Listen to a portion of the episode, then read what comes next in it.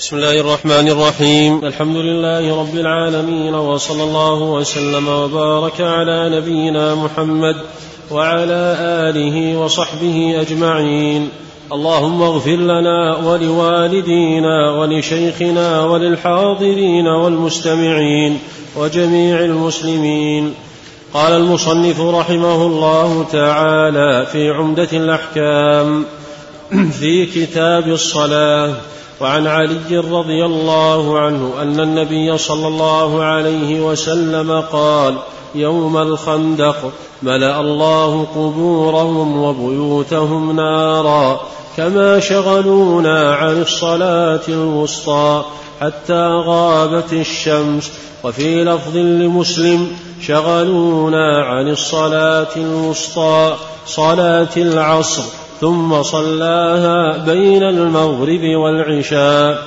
وله عن عبد الله بن مسعود رضي الله عنه قال حبس المشركون رسول الله صلى الله عليه وسلم عن صلاة العصر حتى احمرت الشمس أو اصفرت فقال رسول الله صلى الله عليه وسلم شغلونا عن الصلاة الوسطى صلاة العصر ملأ الله أجوافهم وقبورهم نارا أو حشى الله أجوافهم وقبورهم نارا. بسم الله الرحمن الرحيم. الحمد لله وحده والصلاة والسلام على من لا نبي بعده وعلى آله وأصحابه ومن اهتدى بهديه وتمسك بسنته. وبعد. هذا الحديث الصحيح فيما يتعلق بما حصل لنبي الله صلى الله عليه وسلم وأصحابه يوم الخندق يوم تكالب الكفار من مشرك قريش وغيرهم يريدون القضاء على هذا الدين ولكن أبى الله جل وعلا إلا أن يتم أمره ويهزم الأحزاب ويعز دينه جل وعلا. وقد فعل. وكان حصول القتال في آخر النهار. وشغلوا النبي صلى الله عليه وسلم وأصحابه عن صلاة العصر. ولما أمكن أن يصلوا ذكر النبي صلوات الله وسلامه عليه ما ذكر من الدعاء على المشركين الكفار. بقوله ملأ الله قبورهم وأجوافهم نارا أو ملأ قبورهم وبطونهم نارا شغلونا عن الصلاة الوسطى صلاة العصر. وصلاة العصر فيها خلاف لكن العبرة بما ثبت عن المصطفى صلى الله عليه وسلم. تسمية الوسطى في القرآن الكريم حافظوا على الصلاة والصلاة حافظوا الصلوات والصلاة الوسطى وقوموا الله قانتين. وصار فيه خلاف بين أهل العلم عن هذه الصلاة الوسطى. ولكن ما دام النص الثابت عن رسول الله صلى الله عليه وسلم بأنها صلاة العصر فكل خلاف لا يعتد به إذا كان في مقابلة ما ثبت عن رسول الله صلى الله عليه وسلم. ومن أهل العلم من قال إنها الفجر. الله نص على قرآن الفجر وأنه مشهود. لكن العبرة بما قاله رسول الهدى صلى الله عليه وسلم. وجاء في خصوص العصر تأكيد قوي. فإنه جاء في الحديث الصحيح. من فاتته صلاة العصر فكأنما وتر أهله وماله إنما كان قطع منه أهله وماله. كأن أصبح أو صار موتورا بأهله وماله. وهذه من أعظم المصائب لأن الإنسان إذا أخذ ماله رأى الناس أنه فجع فجيعة هامة ونكب نكبة عظيمة. وصلاة العصر إذا فاتت الإنسان فواتا يكون قد مني بخسارة كأنما فقد أهله وماله في في وقت واحد. وأما ترك صلاة العصر عمدا إلى أن يمضي وقتها فقد جاء في الحديث الصحيح. المخرج في الصحيح وغيره البخاري وغيره من ترك صلاة العصر فقد حبط عمله. وحبوط العمل هو تلف العمل أو عدم الانتفاع به. لكنه إذا تاب صادقا وندم على ما حصل. فإن جود وإحسان أكرم الأكرمين جل وعلا يقتضي أن يعاد له ما فاته بل الكافر المشرك إذا كانت له أعمال خيرة في شركه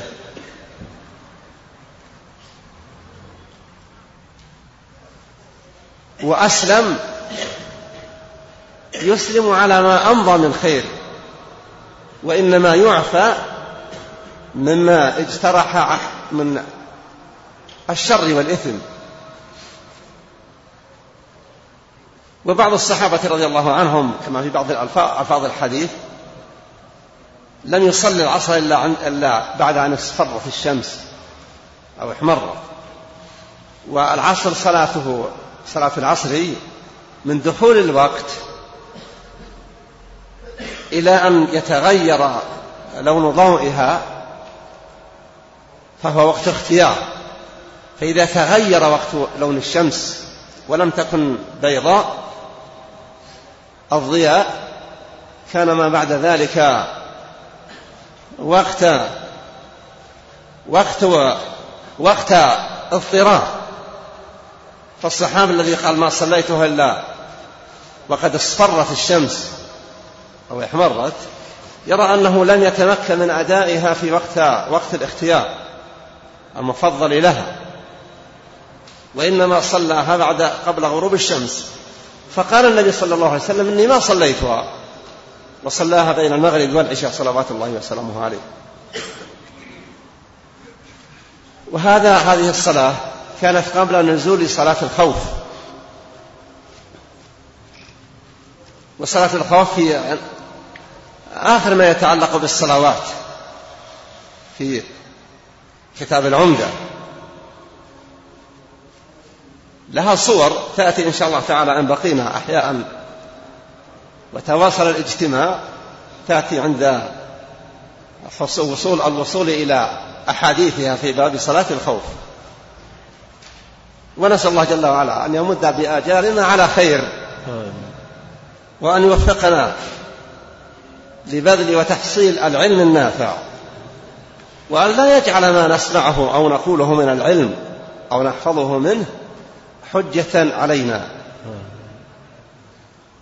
لأن هذا العلم وبالخصوص الشرعي إما أن يكون حجة على ابن آدم أو يكون حجة له عند الله. والأمر مهم وكبير يحتاج إلى أن يتعاهد المرء نفسه بأن يسأل الله جل وعلا أن يوفقه للعمل بما يصل إليه العلم وأن يوفقه لتحصيل العلم النافع الموافق لمراد الله جل وعلا ومراد رسوله. والإلحاح على الله بالدعاء في كل أغلب الأوقات يعني يسأل الإنسان ربه جل وعلا أن يعلمه ما لم يعلم وأن يوفقه للعمل بما علم. ولو رأى أنه يفعل ذلك فيلح على الله جل وعلا. والله سبحانه يجيب دعوة الداعي إذا دعاه. صلى الله عليه وعن عبد الله بن عباس رضي الله عنهما قال أعتم النبي صلى الله عليه وسلم بالعشاء فخرج عمر رضي الله عنه فقال الصلاة يا رسول الله رقد النساء والصبيان. فخرج ورأسه يقطر يقول لولا أن أشق على أمتي أو على الناس لأمرتهم بهذه الصلاة هذه الساعة صلاة العشاء وقتها يدخل إذا غاب الشفق الأحمر. كما مرت الإشارة سابقا المغرب إذا وجبت الشمس إذا اختفت غالبة دخل وقت المغرب. ويمتد وقت المغرب إلى أن يغيب الشفق إلا أن أفضل أدائها أن تؤدى في أول الوقت. في حال تيسر ذلك. لمداومة النبي صلى الله عليه وسلم على المبادرة في صلاة المغرب في أول وقتها وللحديث الصلاة عن أفضلية الأعمال فضل الأعمال الصلاة لوقتها أو على وقتها والمقصود بها أول. والعشاء يبدأ وقتها بغروب الشفق الأحمر. يدخل وقتها. لكنه وقت موسع. هو يستمر إلى نصف الليل. وأفضله لمن يتفقون في مسجد لا يخالطهم غيرهم. ولا ينالهم حرج بالتأخير أن يؤخرها إلى مضي الثلث الثلث الأول من الليل. لكن ما ألفه الناس واعتادوه الخروج عنه أمر صعب. والنبي عليه الصلاة والسلام لما تأخر بالخروج على أصحابه صلوات الله وسلامه عليه ورضوان الله عليهم أجمعين وبيته صلى الله عليه وسلم بجانب المسجد ما عليه إلا أن يفتح الباب ويدخل عليهم في مصلاهم في المسجد. ولما بدأ تخفق رؤوس الناس نساء وصبيان نادى عمر رضي الله عنه الصلاة يا رسول الله نام النساء والأطفال.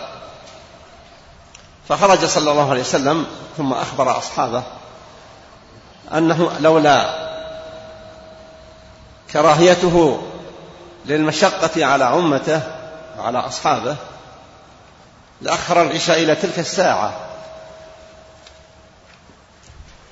لكنه كما وصفه الله جل وعلا بالمؤمنين رؤوف رحيم. يحرص على الرفق بالأمة. وربما ترك بعض الأعمال التي يحب أن يعملها خشية أن تفرض على الناس. فيحصل منهم عجز أو تساهل أو تفريط مما يضرهم. فكان يترك صلوات الله وسلامه عليه.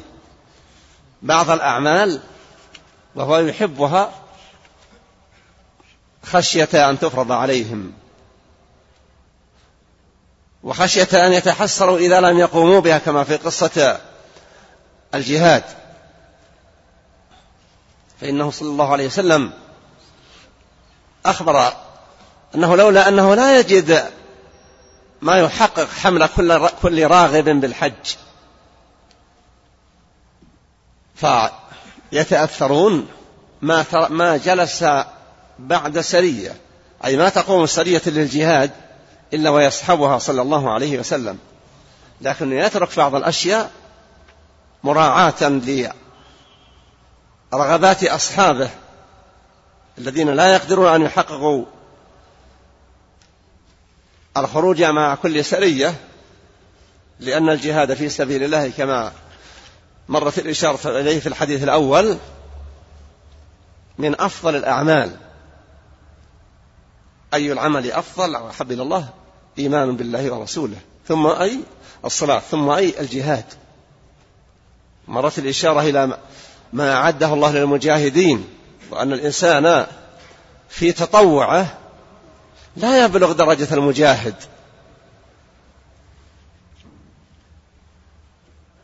لأنه لا يستطيع أن يدخل في مصلاه ثم يستمر في صلاة قيام وركوع وسجود حتى يعود المجاهد.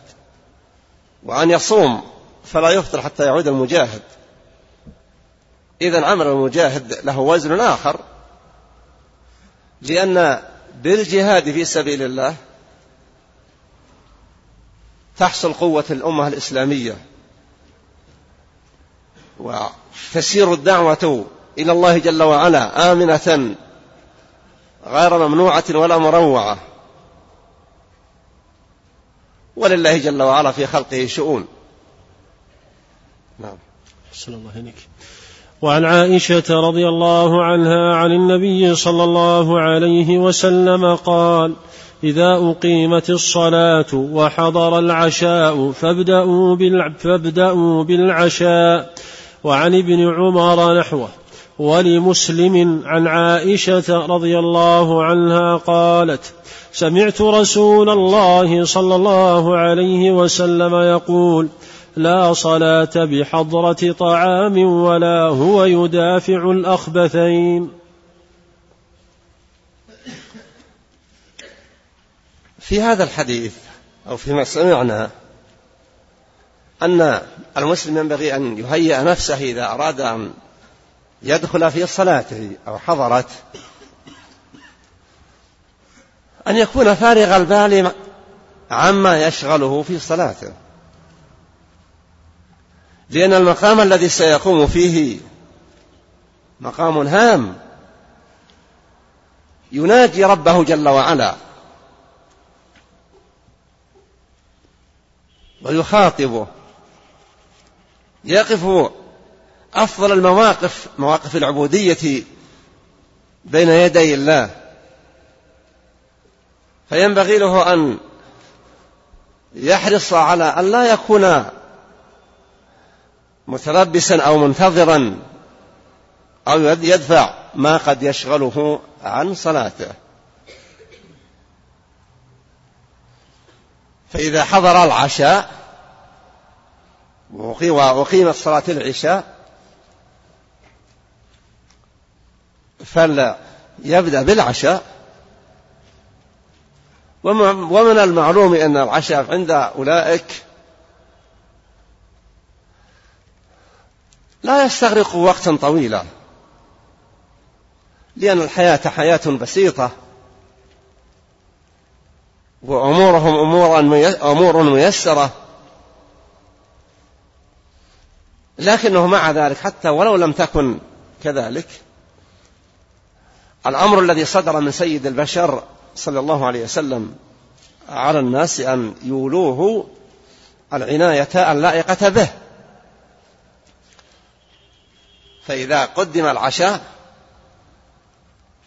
وليكن الغداء. مثلا لو كان الناس إنما يتناولون غداءهم عند صلاة الظهر أو عند صلاة العصر كما هي الحال في هذا الوقت في بعض الأوقات. الموظف إذا وصل بيته ولا العصر على وشك وشك الإقامة فإذا كان في وضع يتوقع أن تطلعه لتناول الطعام يشغل باله في صلاته فليأخذ بأمر رسول الله صلى الله عليه وسلم. وإذا أمكن أن يهيئ الإنسان نفسه بحيث لا يكون حضور وجبة الطعام في وقت تزاحم حضور هذه الفريضة الهامة العظيمة فالأخذ بذلك من الحزم والاستعداد لصرف ما قد يصرف النفس عن مناجاة الله جل وعلا. على الإنسان بقدر ما يستطيع أن يهيئ نفسه لهذه العبادة قبل الدخول فيها لتوطين النفس على أن تكون شغله الشاغل. يتأدب في وقوفه بين يدي الله. يكون ساكنا قانتا لله جل وعلا. في أوقات الدعاء يحاول أن يستذكر بقدر ما يستطيع. أهم ما يهمه أن يتحقق. ليسأل ربه جل وعلا. وليحرص على أن تكون أكثر المطالب في حال السجود. وإن كان يجوز في حال الركوع مثلا والجلوس لكن لأن المصطفى يقول عليه الصلاة والسلام وأما السجود فألحوا في الدعاء فيه بالدعاء فقمن أن يستجاب لكم. فيرتب الإنسان صلاته على هذا الوضع. في البداية يتهيأ في هذه في هذه العبادة ويدخل فيها مهيأ النفس. عازما على أن يصرف كل شاغل يمكن أن يرد عليه. والنبي أخبرنا أن الشيطان يأتي لابن آدم إذا دخل في صلاته ليلبس عليه حتى يذكره ما لم يكن يذكر في خارج الصلاة. لأنه يعلم أن هذه العبادة. حري من أتقنها وأحسن أداءها واستجمع قوى فكره وحسه على مراعاتها أن تكون سببا في نجاته من الشيطان الرجيم وساوسه وكيده. ولا شك أن أعظم ما يندفع عن المسلم أن يندفع عنه شر ألد أعدائه الشيطان. فيحرص المسلم على تهيئة حاله بهذا الموقف الهام. كثير من الناس تكون عندهم بعض الوساوس ترد عليهم بعض الخواطر. فينبغي أن يحرص الواحد عند دخوله في هذه العبادة أن يكون متيقظا لدفع ما يرد. كيف؟ بالانشغال بالعبادة. يتذكر أنه يناجي ربه الذي يعلم ما في قلبه ولو لم يتكلم بشيء. الذي يعلم السر وأخفى. يحرص المسلم على هذه الأشياء ويجد في هذا ويلح على الله جل وعلا. أحسن الله إليك. وعن عبد الله بن عباس رضي الله عنهما قال شهد عندي رجال مرضيون وأرضاهم عندي عمر رضي الله عنه أن النبي صلى الله عليه وسلم نهى عن الصلاة بعد الصبح حتى تشرق الشمس وبعد العصر حتى تغرب وما في معناه من الحديث العاشر عن أبي سعيد الخدري رضي الله عنه عن رسول الله صلى الله عليه وسلم قال لا صلاة بعد الصبح حتى ترتفع الشمس ولا صلاة بعد العصر حتى تغيب حتى تغيب الشمس. وفي الحديث الذي مضى النهي عن الصلاة والإنسان يدافعه الأخبثان البول والغائط. ولا صلاة بحضرة طعام. وما يتعلق بحضرة الطعام يدخل في ما يتعلق إذا حضر العشاء والعشاء. والإنسان إذا كان يدافع الأخبثين يكون مشغولا بدفع ما يحس به من مضايقات. فينبغي إذا شعر بحاجته إلى قضاء الحاجة ألا يدخل في العبادة. ويذهب لقضائها. لكن لو فعل وصلى هل تصح الصلاة؟ إذا كان في وضع لا يدري ماذا يقول فهي لا تصح. وإذا كان يدري ما يقول فإن الصلاة لا تكون على صفة الكمال. لأن الإنسان قد يصلي الصلاة قد يصلي الصلاة لا يكون له منها سوى النصف أو الثلث. وعدد النبي صلى الله عليه وسلم إلى العشر. وإذا رأينا أننا ندعو أدعية ولا تستجاب أو رأى بعضنا أن الصلاة لم تمنعه عن بعض المحرمات أو المكروهات وليس معنى هذا أن الصلاة لا تؤثر بالمنع لأن الله أخبر أن الصلاة تنهى عن الفحشاء والمنكر. والتي تنهى عن الفحشاء والمنكر هي الصلاة المؤداة كما أداها رسول الله صلى الله عليه وسلم. التي لا يدخل على المصلي فيها ما يشغل باله ويجعله في مغالبة إما لشهوة يريدها أو لدفع ما يضايقه. لكن لو صلى لا يقال حقا باطلة لكن يقال إنها ليست كالصلاة التي يمكن أن تصلى ولا يعترض المصلي ما يشغل باله. عائشة نعم أحسن الله إليك. حديث شهد عندي رجال مرضيون. عبد الله بن عباس رضي الله عنهما كان شديد الحرص على تحصيل العلم. وهو ابن عم رسول الله صلى الله عليه وسلم. وكل واحد من الصحابة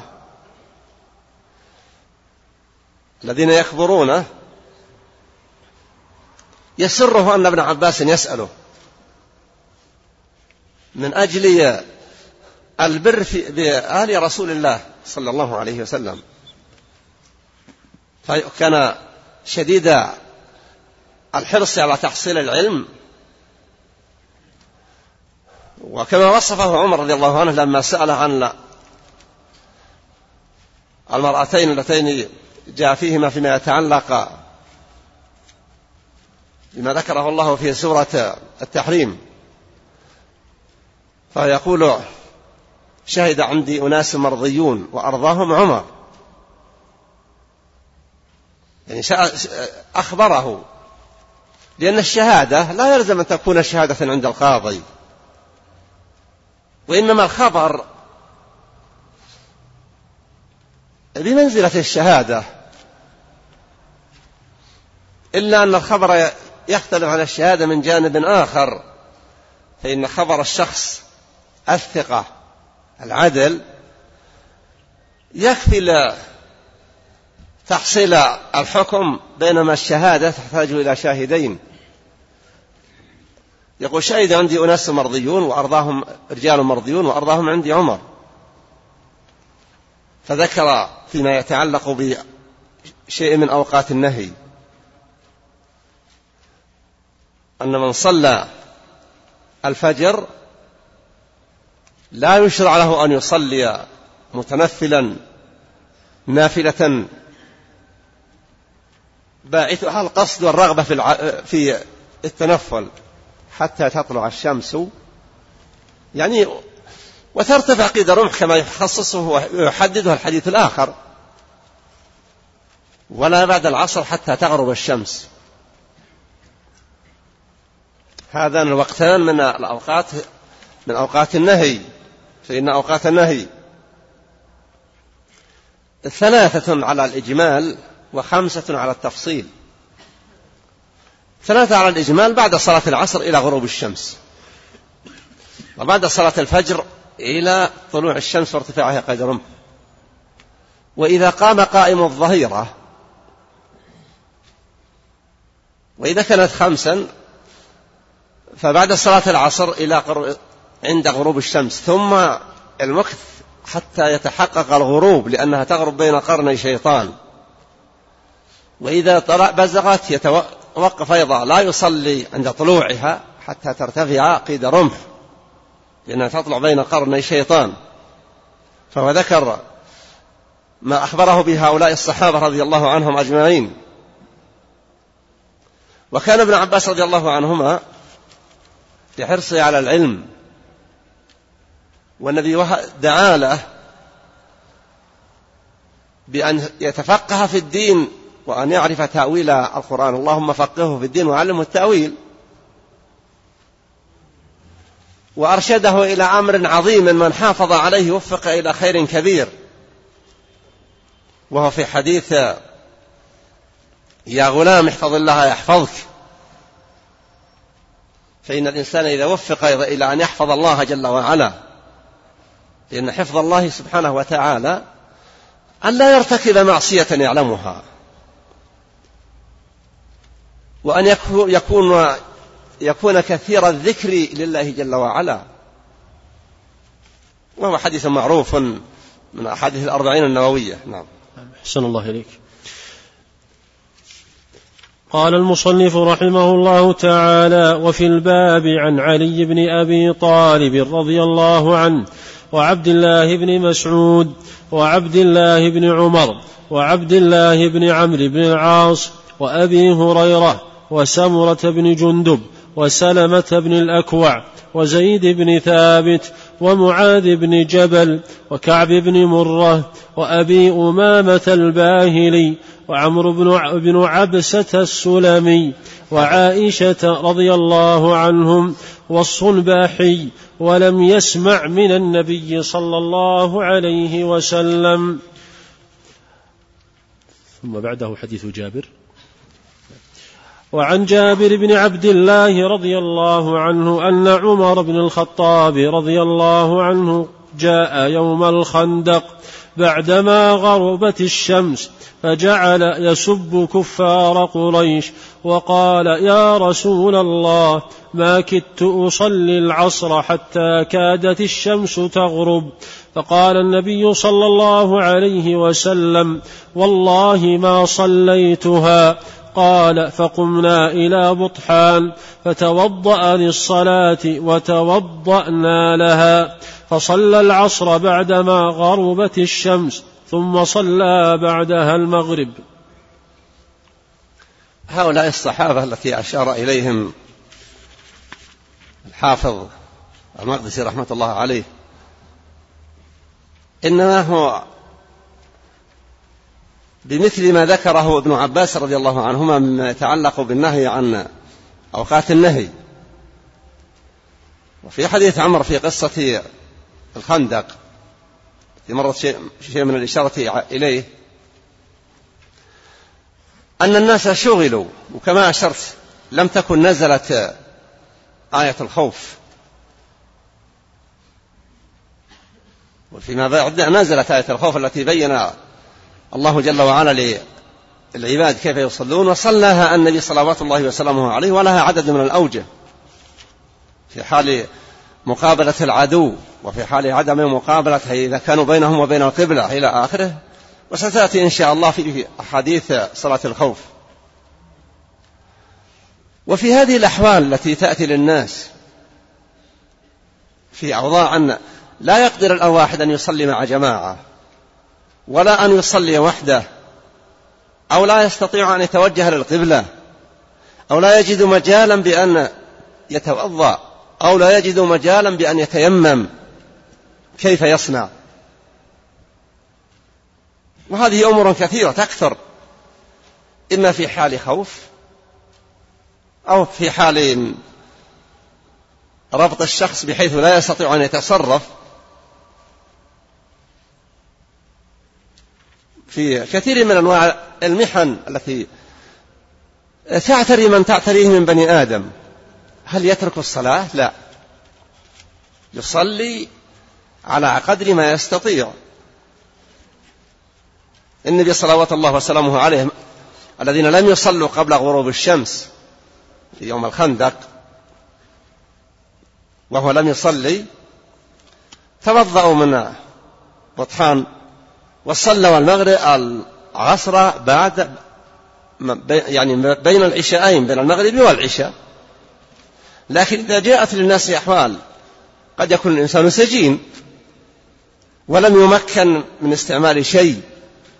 لا يقال يترك الصلاة لأنه لم يمكن من تيمم ولا من وضوء وربما لم يمكن من جلوس ولا ركوع.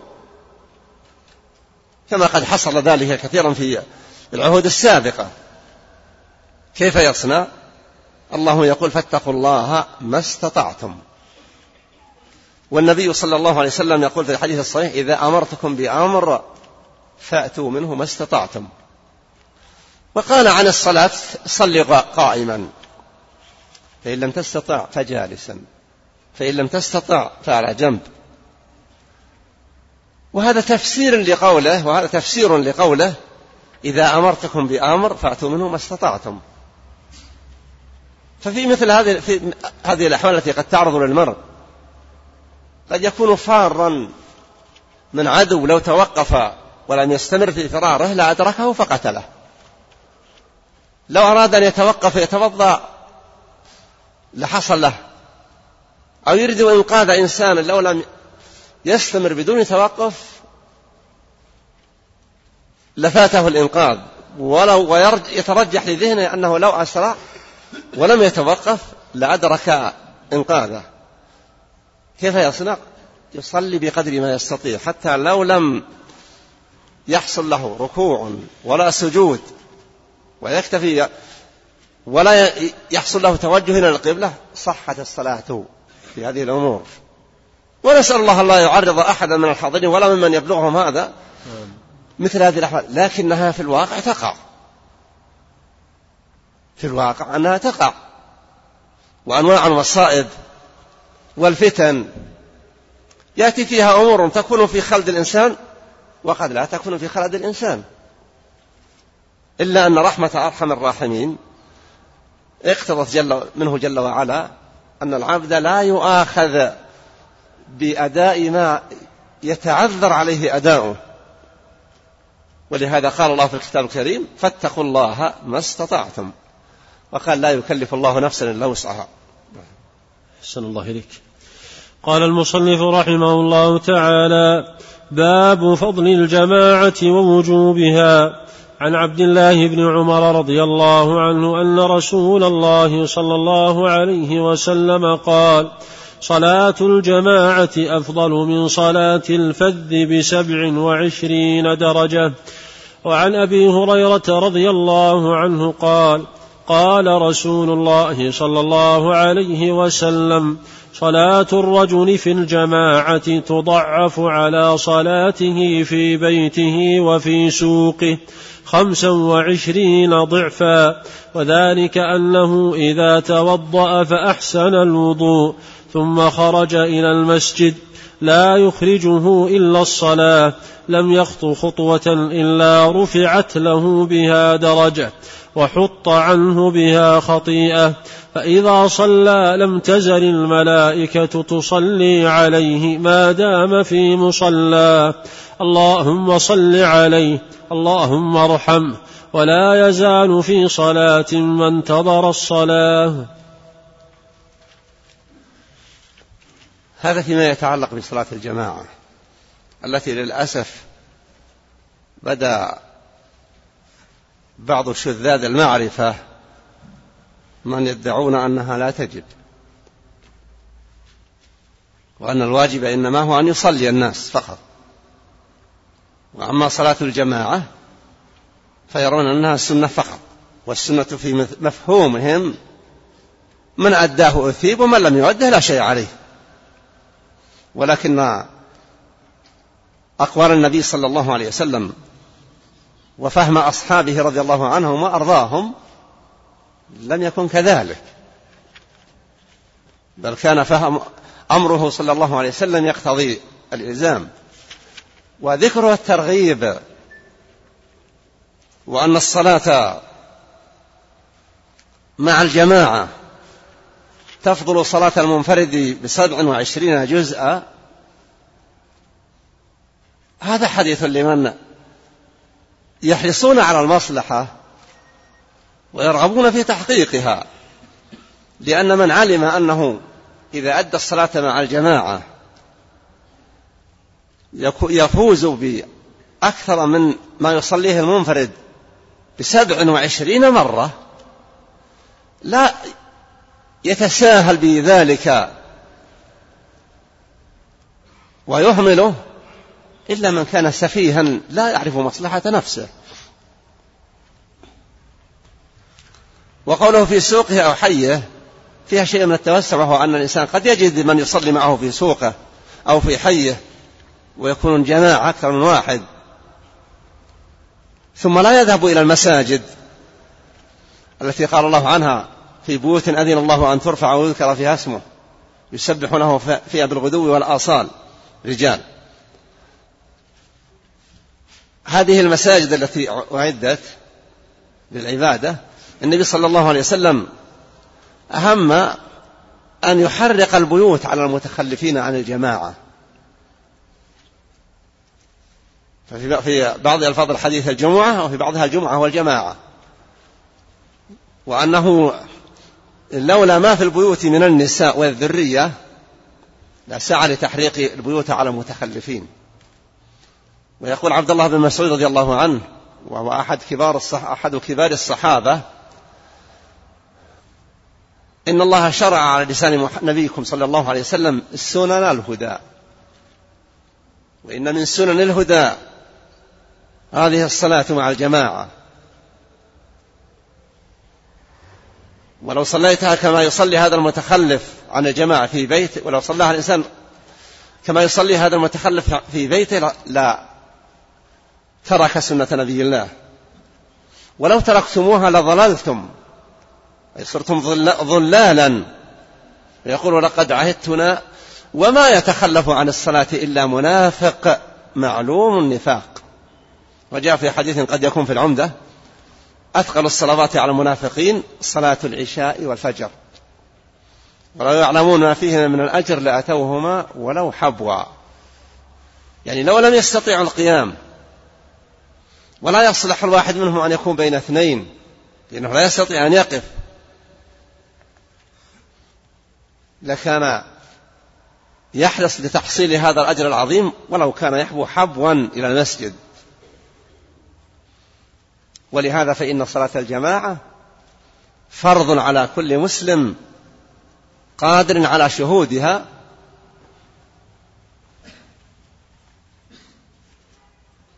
والرجل الذي جاء يستأذن النبي صلى الله عليه وسلم في أن لا يصلي الجماعة لأنه أنكر بصره صار لا يرى إلا بصر والمدينة كثيرة الدواب والهوام.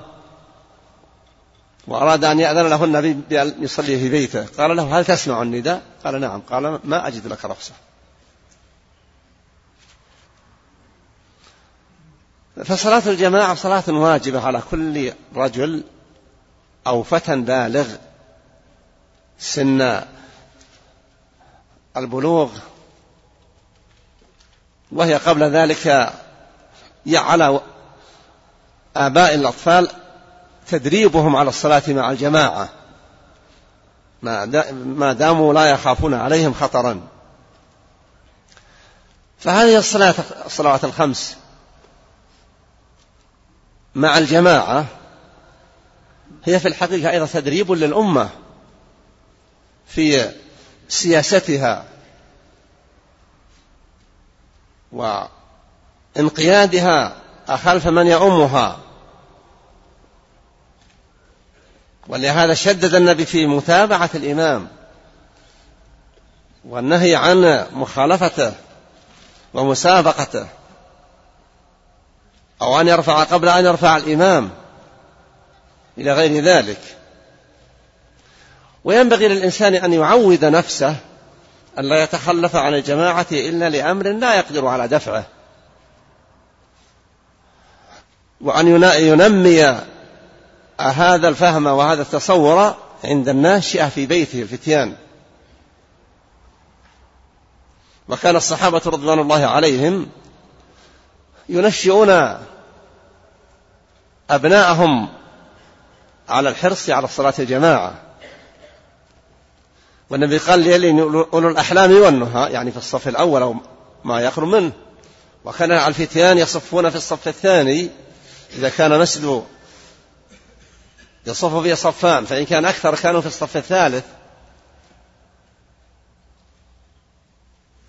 كما ينبغي أن يحرص الناس على العناية بالصفوف الأول. والنبي قال عليه الصلاة والسلام لأصحابها لا تصفون كما تصف الملائكة عند ربها؟ قالوا كيف تصف الملائكة؟ قال كانوا يتمون الصف الأول فالأول. كان الناس إلى وقت غير بعيد. يعاقب من يتخلف عن الجماعة إلا إذا كان معذورا بمرض أو أو خوف محقق. والذي يتخلف بدون أن تكون له هذه الأعذار يؤدب يعزر تعزيرا. وإذا تكرر أحيل إلى القضاء لتعزيره. وفي هذه السنوات الأخيرة لا سيما لما صارت الصحافة تقول ما شاءت ويتكلم فيها من يستحي ومن لا يستحي. ويفتش بعض الناس على كتب العلماء. ويجد مثلا أن الشافعي قال صلاة الجماعة سنة. فيفهم أن السنة ما أثيب فاعله ولم يستنكر على تاركه وكلمة سنة عند الأئمة الأربعة ومن عند في وقتهم يعني السنة أي هذا هو المشروع. ولا يجيزون لأحد أن يترك هذه السنة. بل يفهمون السنة كما قال ابن مسعود. سنة, سنة نبيكم. فنسأل الله جل وعلا أن يصلح بلادنا وبلاد المسلمين في كل مكان وأن يصلح الصحف والمجلات وسائر قنوات البث من مسموع ومرئي. نعم. أحسن الله إليك. فإذا صلى لم تزل الملائكة تصلي عليه ما دام في مصلى. الإنسان إذا صلى ومكث في المسجد ينتظر الصلاة فهو في صلاة. لم تزل الملائكة تصلي عليه. يعني تدعو له. اللهم اغفر له. اللهم ارحمه. ما دام في مصلاه. ما لم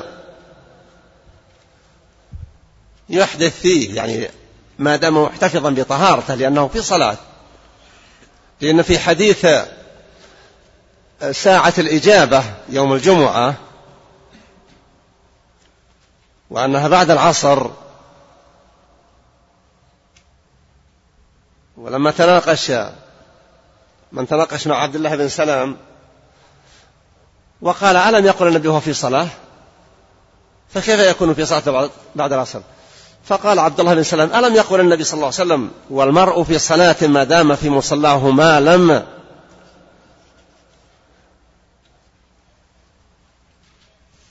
يحدث أو يسيء.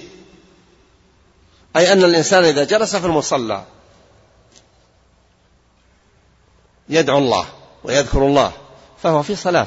ولهذا من صلى الصبح وبقي في مصلاه حتى تطلع الشمس وهو محتفظ بطهارته ثم قام فصلى ركعتين بعد ارتفاع الشمس قيد رمح كان كأنما أدى عمرة وحجة يعني في الأجر.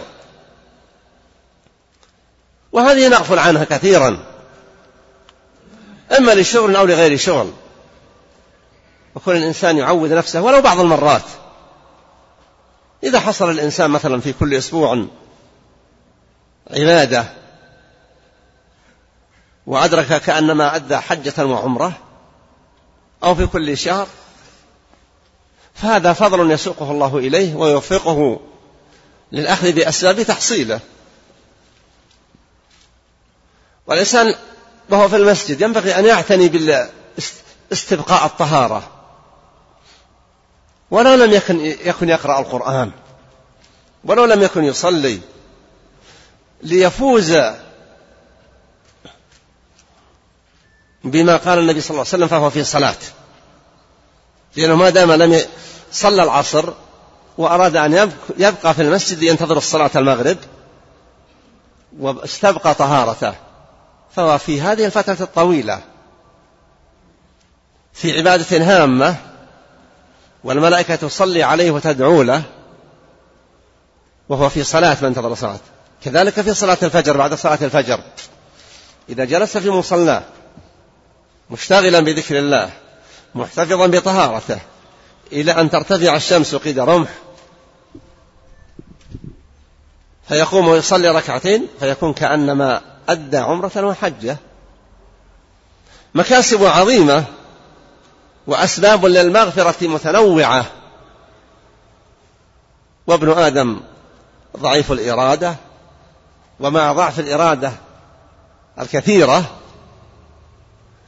له عدو ما يغفل ويبث جنده.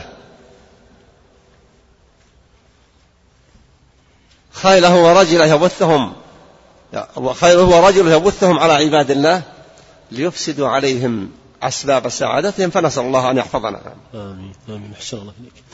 وعن أبي هريرة رضي الله عنه قال قال رسول الله صلى الله عليه وسلم أثقل الصلاة على المنافقين صلاة العشاء وصلاة الفجر.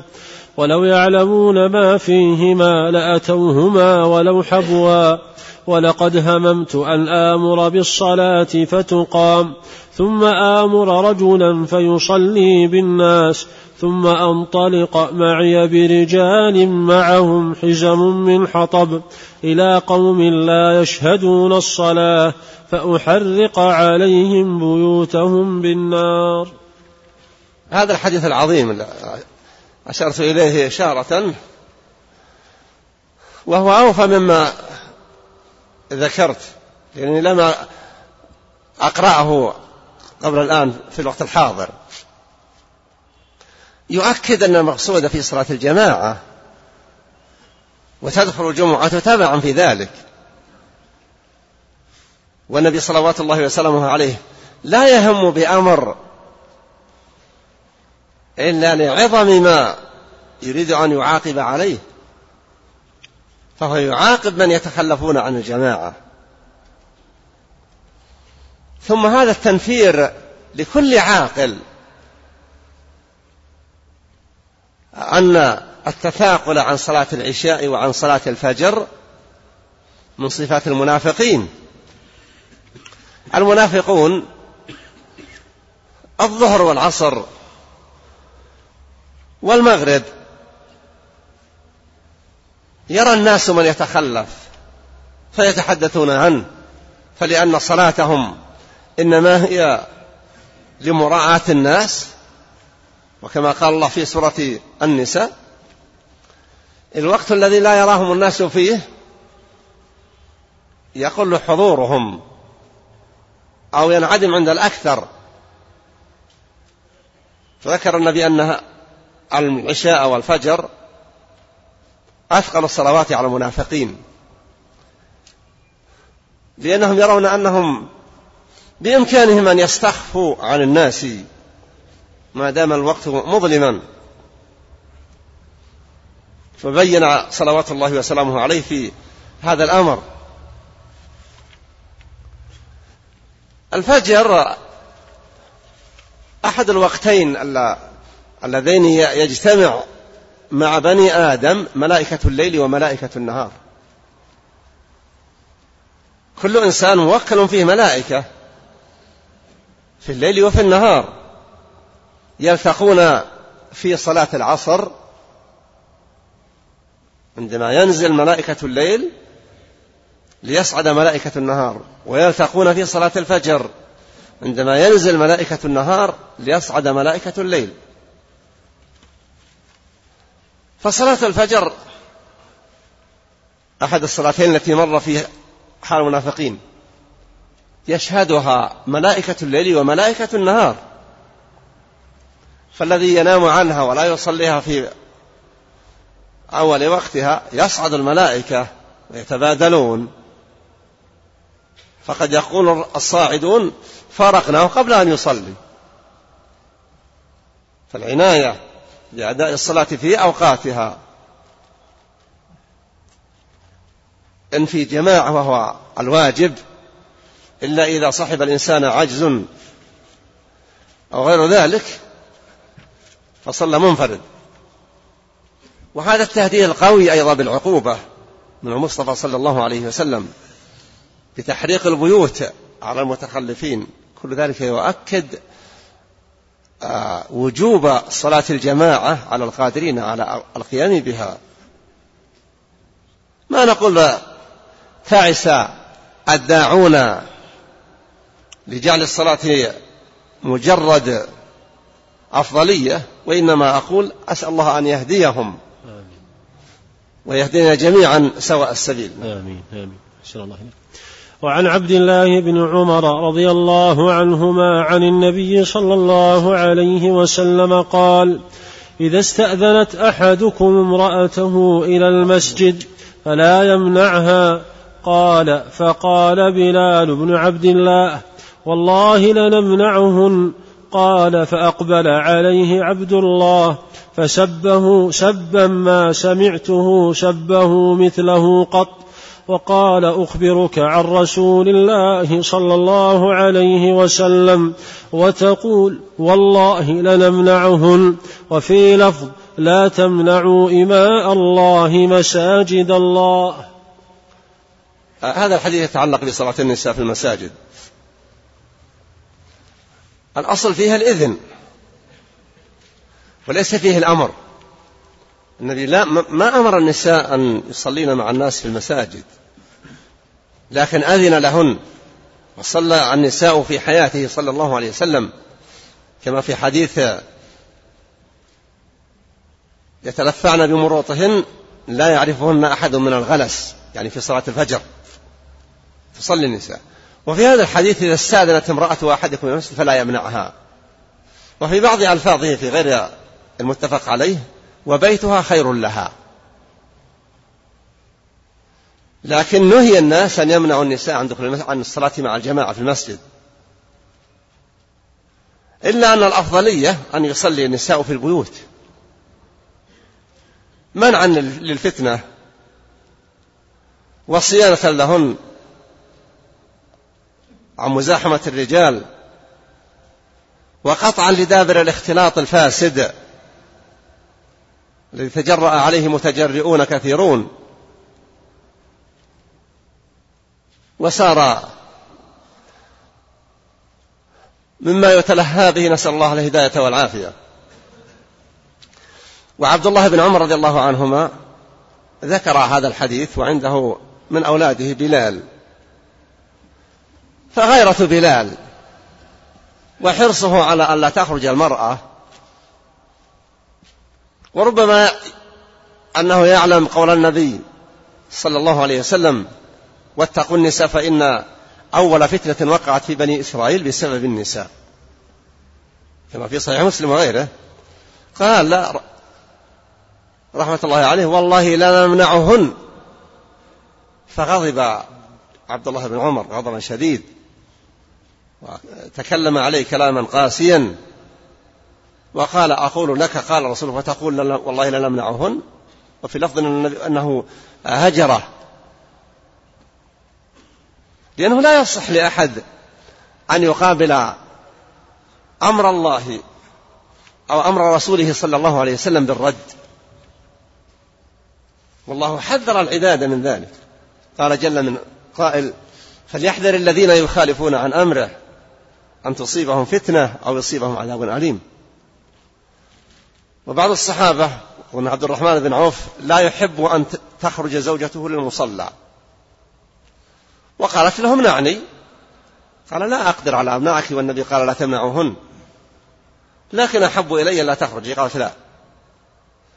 فيقال الله أعلم أنه في الليلة الظلمة مس عجزتها رضي الله عنهم أجمعين. ثم تركت هي الخروج للصلاة. فبعد فترة لا أدري طالت أو قصرت سألها قال كنت حريصا على صلاة شهود الجماعة وأراك تركت ذلك. قالت كنت أخرج إذ الناس ناس.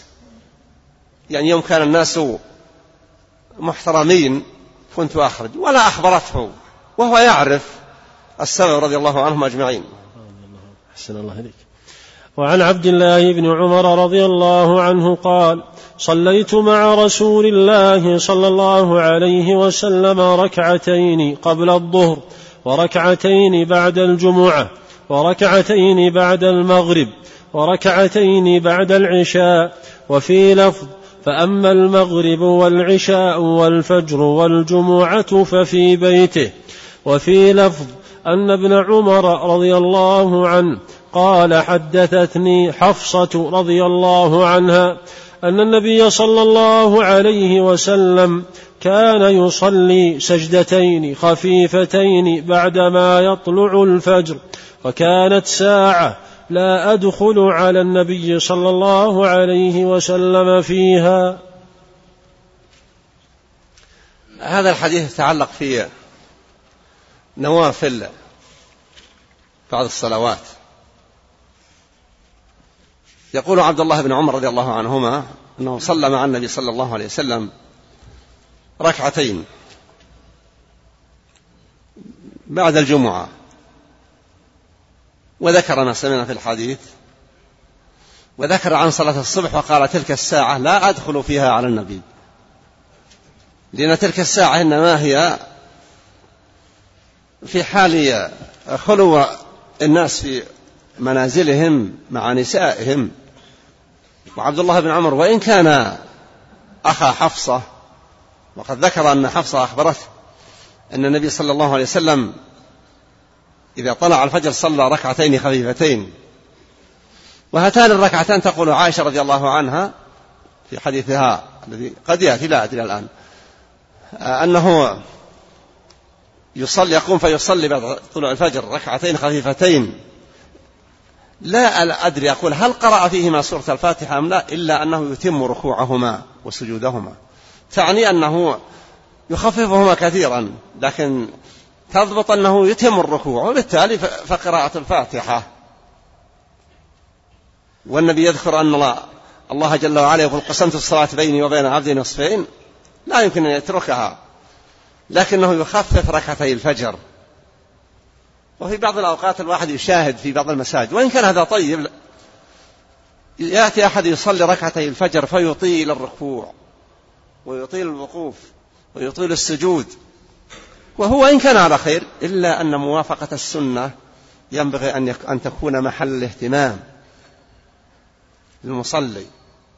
ما أطال فيه النبي صلى الله عليه وسلم حسن أن يطيل الإنسان الصلاة فيه وما خفف فالاقتداء به صلوات الله وسلامه عليه هو الكمال بحيث يصلي الإنسان ركعتي الفجر يقرأ بقراءة قصيرة ويركع ركوعا ينضبط فيه بحيث لا يكون سابقا ومسابقا ولكن أيضا لا يطيل المكث في ركوعه ولا المكث في سجوده ولا المكث في الجلوس بين السجدتين ويستذكر حديث عائشة رضي الله عنها.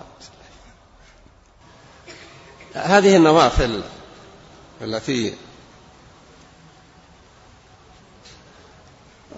جاء ذكرها في هذا الحديث. بعضها من الرواتب التي قد تأتي في حديث من صلى أو من حافظ على عشر ركعات أو ثنتي عشرة ركعة. النبي عليه الصلاة والسلام بالنسبة لركعتي الفجر إنما يصليها في بيته كما قالت عائشة رضي الله عنها. وكما نقل عبد الله بن عمر رضي الله عنهما عن حفصة رضي الله عنها. النبي يصلي ركعتي الفجر في بيته. ولا مانع أن يصليها الإنسان في المسجد. لكن لو صلاها في بيته ثم جاء والصلاة لم تقم فينبغي أن يحرص على أداء تحية المسجد يصلي ركعتين. وأما أن يأتي إلى المسجد ويصلي ركعتين ويريد أن يزيد الركعات. هي ليست بمنكر لكنها خلاف السنة. النبي صلوات الله وسلامه عليه إذا صلى ركعتي الفجر لا يضيف إليها شيئا حتى يصلي الفريضة ثم لا تكون هناك الصلاة إلا بعد طلوع الشمس وقت وحصول وقت إباحة النافلة السبحة يسميها السلف السبحة لأن الصلاة يسمونها سبحة النافلة. فينبغي للمسلم أن يحرص. الشيء الثاني سبق أن تكرر ذكرت أكثر من مرة النبي ذكر أن أفضل الصلاة إلا المكتوبة ما كان في البيت. أفضل الصلاة ما كان في البيت إلا المكتوبة. فينبغي للإنسان أن يحرص على أن يجعل لبيته قسطا من النوافل. إذا سهل عليه أن يصلي جميع الرواتب في البيت فليفعل. وإن خشي أن ينسى أو يشغل إذا دخل البيت فالإنسان يأخذ بالحزم إذا خاف ما يصده. وهناك نوافل كثيرة للعبادات إن شاء الله تأتي في صلاة التطوع. أحسن الله إليك. وعن عائشة رضي الله عنها قالت لم يكن رسول الله صلى الله عليه وسلم على شيء من النوافل أشد تعاهدا منه على ركعتي الفجر. وفي لفظ لمسلم ركعتا الفجر خير من الدنيا وما فيها. هذا التأكيد على ركعتي الفجر وأهميتها وحديث مسلم أن ركعتي الفجر خير من الدنيا وما فيها. يعني ما فيها مما ليس بذكر الله. وأما ما كان في الدنيا من ذكر الله فهي كذلك هي جزء من ذكر الله الذي فيه. وتذكر عائشة رضي الله عنها وأرضاها شدة تعاهده لركعتي الفجر. فهو لا يتركها لا في سفر ولا في حضر. وهي من أدلة من يقول إن النوافل الرواتب تؤدى حتى في السفر لأنها ذكرت في الرواتب. لما ذكر النبي صلى الله عليه وسلم من حافظ على ثنتي عشرة ركعة وفي لفظ عشر ذكر ركعتي الفجر. وهي في أعد ثنتي عشرة ركعة أربع قبل الظهر يعني بعد دخول وقت الظهر. وركعتان بعدها وركعتان بعد المغرب وركعتان بعد العشاء وركعة الصبح والفجر. هذه ثنتي عشرة. أو عشر ركعتان قبل الظهر. فمن صلاها في سفره إذا كان جالسا ومستريحا فبحول الله أنه أصاب. لأن النبي لما ذكر من حافظ بنى الله له بيتا في الجنة ولم يأتي عنه أي نهي عن أدائها في السفر. وإنما جاء أنه لم يصلها في حجة الوداع لما صلى. في حال الجمع لا يصليها إذا جمع. وكونه لم يصلها ولم يتهجد تلك الليلة لا يعني أن التهجد ينبغي أن يتركه المسافر. أحسن الله إليك. أستأذنك في عرض بعض الأسئلة. أسأل. أحسن الله إليك. أحسن الله إليك سماحة الوالد. هذا سائل يقول إذا صلى جماعة من الناس في البيت فهل يدخلون في النهي الذي ذكر في الحديث وهل المقصود بالجماعة حضور المساجد؟ إذا صلى جماعة في البيت هم يدخلون في كونهم إذا لم يصلوا في المسجد مع قدرتهم عليه يكونون تاركين للسنة. ولو صلوا جماعة ثم إن صلاتهم جماعة في البيت فيها فضل لحديث صلاة الرجل مع الرجل. أزكى من صلاته وحده. وصلاته مع الرجلين أزكى من صلاته مع الرجل. فيعني أنه كلما كثرت الجماعة كلما كان ذلك أتم وأزكى. لكن ينبغي للمسلم أن يعود نفسه. الإكثار من هذه النوافل نوافل العبادات. لأنه في الحديث عند الحساب والنظر في الأعمال إذا وجد تقصير في الفرائض فرائض الصلوات ينظر هل له رصيد في النوافل. نعم. أحسن الله إليكم. سماحة الوالد هذا يسأل يقول في حديث عائشة رضي الله عنها أن النبي صلى الله عليه وسلم قال إذا أقيمت الصلاة وحضر العشاء فابدأوا بالعشاء. يا شيخ إذا حضر العشاء والصلاة قد أقيمت هل تقدم الصلاة أم العشاء؟ وخاصة في المناسبات. الحديث واضح. أنه إذا قدم العشاء وحضرت العشاء فليبدأ بالعشاء. لكن إذا علم أن هذه المناسبة سوف تزاحم الصلاة فينبغي أن يعتذر عن المجيء. إما أن يحولوا وقتهم بأن يسبق الصلاة أو يتأخر بعدها. ولا سيما في مثل هذا الوقت. الذي يكون الجلوس فيه على تناول الطعام. يحتاج إلى وقت والناس يكون ترفع مائدة وتقدم أخرى كما في الحديث الصحيح. كيف أنتم؟ ما كان الصحابة يعرفون تقديم طعام ثم رفعه وتقديم آخر ثم رفعه وتقديم آخر وإنما كانت حالهم حالا ميسرة على قدر الحاجة.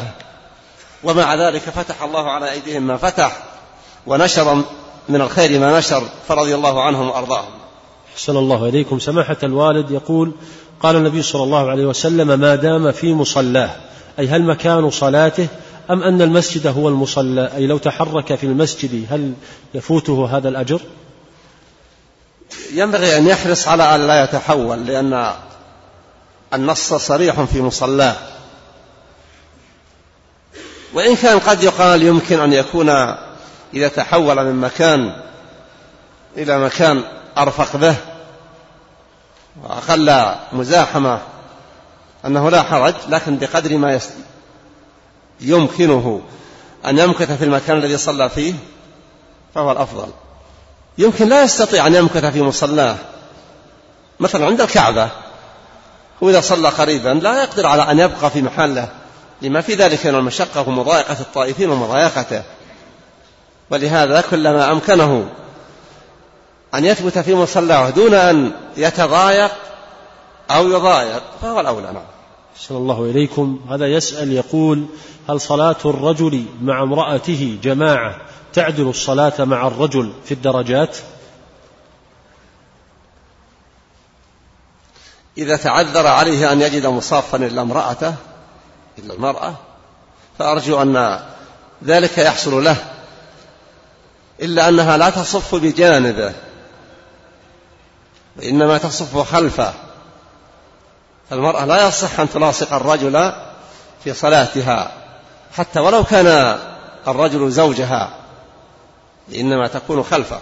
نعم. أحسن الله إليكم. سماحة الوالد يقول ما حكم من يؤدي نافلة الفجر بعد صلاة الفجر؟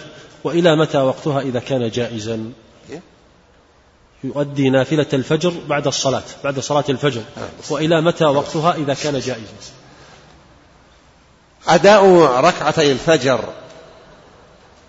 بعد الفريضة لمن لم يتيسر له أن يؤديها قبلها جائز. وما يفعله بعض الناس عندما تقام صلاة الفجر وهو لم يصلي الركعتين. وهو يعلم أنهم سيطيلون القراءة يعمد فيصلي ركعتين. هذا مخالف لأن النبي صلى الله عليه وسلم يقول إذا أقيمت الصلاة فلا صلاة إلا المكتوبة. على المصلي إذا أقيمت أن يخرج من نافلته. إلا إذا كان على حد الانتهاء كأن يكون في التشهد فليسرع القراءة ليسلم قبل أن ينتهي الإمام المؤذن من إقامة الصلاة. وأما من صلى الفجر وهو قد لم يتيسر له أن يؤدي الركعتين قبلها فإنه يصليها. وقد صلى النبي صلى الله عليه وسلم. ثم رأى رجلا يصلي بعدما سلم فقال يا فلان آه الصبح أربعا. أي هل تصلي الصبح أربع لما سلم. قال إني لم أركع يا رسول الله ركعتي الفجر فسكت عنه فدل ذلك على الجواز. مثل ذلك لو صلى واحد في بيته أو في محله اللي هو فيه ثم أتى إلى المسجد وقد أقيمت صلاة الفجر وقد صلاها قبل أن يأتي. النبي نهى أمر من حصل له ذلك أن يدخل معهم في المصلى. وتكون هذه الصلاة الأخيرة نافلة له. فإنه إذا دخل معهم لا يكون خالف أمر النبي لا صلاة إلا مكتوبة. فإن المشرع والمبين أن لا صلاة بعد صلاة الفجر إلا بعد طلوع الشمس هو الذي قال لمن دخل وقد أقيمت الصلاة صلي معهم تقول لك نافلة نعم. أحسن الله إليكم. وكان ذلك في صلاة الفجر. أحسن الله إليكم. هذا يسأل ويقول هل يجوز تقبيل رأس المرأة الأجنبية وقد بلغ بها السن مبلغ القواعد من النساء وليس فيها فتنة؟ علم أن هذا منتشر بكثرة؟ ينبغي أن يجتنب بقدر الإمكان. النبي صلى الله عليه وسلم وللأسف هذا يأتي على فتوى ذلك المفتي المسيء. النبي صلوات الله وسلامه عليه لما رفعت امرأة يدها قال إني لا أصافح النساء. وتقول عائشة رضي الله عنها ما مست يد رسول الله صلى الله عليه وسلم يد امرأة إلا أن تكون زوجة أو من محارمه. والله قال للنبي فبايعهن واستغفر لهن الله المؤمنات. فقيل لها فكيف كان يبايع النساء؟ قالت كان يبايعهن كلاما. فينبغي للإنسان أن يحرص ألا يقبل رأس هذه المرأة الكبيرة وإنما يصبح بالخير ما أمكنه. وإذا كانت كبيرة سنا لا يفكر مثله بتاتا في تصورها ووجد نفسه مضطرا لأنه في موقف حرج لو لم يقبل رأسه وسبقه من قبل رأسه من أجانب أرجو أنه لا حرج. وإن أمكنه أن يبين أنه إنما ترك ذلك اقتداء بأن مثله لم يحصل من رسول الله صلى الله عليه وسلم ولم يثبت حصوله عن أحد من الصحابة رضي الله عنهم وارضاهم فهذا أولى نعم. حتى يحسن الله إليك بعضهم يقول وراء حائل. هو لا شك ما هم قبلنا الرأس على الشعر وإنما سيقبل وراء الخمار لكن يترك ذلك كله نعم. أحسن الله إليك. يسأل يقول هل قبض اللحية وقص ما زاد عنها أمر جائز شرعا؟ وبعض الناس قبض اللحية وقص ما زاد أمر جائز شرعا وبعض الناس يحتج بفعل ابن عمر رضي الله عنه. هما. الجواز ينبغي أن يعرف أن مصدره المعتبر رسول الله صلى الله عليه وسلم. وفعل الصحابي إذا لم يعارضه فعل صحابي آخر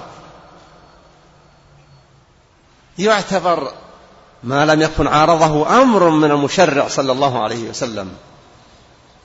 والنبي عليه أفضل الصلاة والتسليم قال عن اللحى أعفو اللحى وأحفو الشوارب. وفي لفظ أعفو اللحى وجزوا الشوارب. فالشوارب تارة قال جز وتارة قال أحفو والإحفاء والحلق. واللحى لم يقل فيها جزوا ولا قصروا. وكلمة إعفاء يعني لا تتعرضوا لها لشيء. واحتجاج الناس بفعل ابن عمر رضي الله عنهما أو فعل غيره وبخاصة تسويد الشعر هو الحجة في الحقيقة في الجواز والمنع والتحريم. إنما تتلقى وتستقى من ما جاء في كتاب الله أو سنة نبيه صلى الله عليه وسلم. والصحابة مع كمالهم وعلو قدرهم ليس من حقهم أن يشرعوا شيئا لم يشرعه الله ولا رسوله. والذين جاء فيهم شيء من النص الخلفاء الراشدون. قال عليكم بسنتي وسنة الخلفاء الراشدين المهديين من بعدي. ولهذا تلقى الناس الأذان الأول في ضحى يوم الجمعة لما سنه الخليفة الراشد عثمان بن عفان رضي الله عنه وهو لم يكن موجودا قبل وقته وإنما لما اتسعت المدينة وترامت أطرافها بعد الفتوحات والتجمعات سن هذه السنة. أحسن الله إليكم. حقيقة هناك أسئلة كثيرة من الإخوة في مواقع الإنترنت. ومن دول أخرى من المغرب ومن تونس ومن فرنسا ومن مصر ومن الإمارات وغيرها. ولكن وهناك أسئلة أيضا وردت من الإخوة كثيرة. ولعل أخيرا يا شيخنا نطلب منك كلمة عن يوم عاشوراء وخاصة أنه يوافق يوم الأحد القادم. وتوجيهكم حول استغلال هذا اليوم. كان بودي في الحقيقة أن أجيب على الأسئلة لأن الجواب على الأسئلة قد يكون أنفع من استرسال في كلام. وأما فيما يتعلق بيوم عاشوراء فأكرر ما سبقت الإشارة إلى بعضه أن النبي صلى الله عليه وسلم قال أفضل الصيام بعد رمضان صيام شهر الله المحرم. وأما عن يوم عاشوراء وهو اليوم العاشر من شهر الله المحرم فقد قال النبي عليه الصلاة والسلام عن صيامه يكفر السنة الماضية. من صام يوم عاشوراء يبتغي من الله الأجر كفر عنه ذنوب السنة الماضية إلا ما كان من كبائر حصل عليها الإصرار. ومع هذا النبي صلى الله عليه وسلم قال خالف اليهود. وأنا ذكرت في أظن في الأسبوع الماضي أن النبي لما جاء إلى المدينة وجد اليهود يصومون يوم عاشوراء فسألهم لماذا؟ فأخبروه أنه يوم أهلك الله فيه فرعون وقومه يوم عاشوراء. ونجى فيه موسى وقومه فصامه موسى شكرا لله فنحن نصوم تبعا لموسى. فقال صلى الله عليه وسلم نحن أحق منكم بموسى. وأمر الناس بالصيام يوم عاشوراء. ومن أصبح ولم يأكل أمره أن يمسك ولا. يتناول شيئا. و استمر واجبا حتى شرع الله الصيام رمضان فصار من شاء صام يوم عاشوراء ومن شاء لم يصم إلا أن الأفضلية باقية. وذكرت في الأسبوع الماضي أن العرب في الجاهلية كانوا يصومون يوم عاشوراء وصامه النبي صلى الله عليه وسلم. ولا شك أنهم إنما علموا ذلك عن, تش... عن ما يصلهم من التشريعات السماوية التي مرت على من كان قبلهم. لأن إبراهيم هو أول الأنبياء وكلمة اليهود إنما كانت في عهد موسى. لأن من سبقه كانوا على على الملة الحنيفية ملة إبراهيم. والتشريع الذي نزل على موسى بالتوراة وهو الذي قالت الجن كتاب أنزل من بعد موسى. فيحصل يحصل للإنسان أن يحرص على أن يصوم يوما قبل يوم عاشوراء. وإذا أمكن أن يصوم يوما قبله ويوما بعده فأجمل. والنبي قال لئن عشت إلى قابل لكن لم يعش. لأصومن التاسع والعاشر. في هذه السنة يبدو أنه لم يرى الهلال ليلة الجمعة ليلة الخميس. فكمل الشهر ثلاثين يوما وفي ترائله أن القمر في يوم الجمعة كان القمر مرتفعا. لكن قد يكون مرتفعا بسبب أن الشهر السابق كان وافيا. فيحسن أن يصوم الراغب في الصيام أن يصوم يوم السبت الذي هو التاسع على حسب ما ما في التقويم وما قيل إنه لم يرى الهلال. وأن يصوم الأحد ليتيقن إذا صام السبت والأحد أنه صام التاسع والعاشر أو صام العاشر بيقين ويوما بعده. فالحرص على ذلك هو ليس لا يلزمه إلا ما تبين أن يوم الأحد هو العاشر. واحتمال أن يوم الأحد هو التاسع هو العاشر أن السبت هو العاشر. إذا صام السبت وهو يوم قبله والأحد صار صام العاشر بيقين فأسأل الله أن يوفقنا جميعا لما يحبه ويرضاه وأن يصلح حالنا وحال المسلمين وأن يوفقنا جميعا لاقتناص الفرص التي نحصل بسببها على الأجر والمثوبة إنه مجيب الدعاء وصلى الله على نبينا محمد وآله وصحبه وسلم تسليما كثيرا.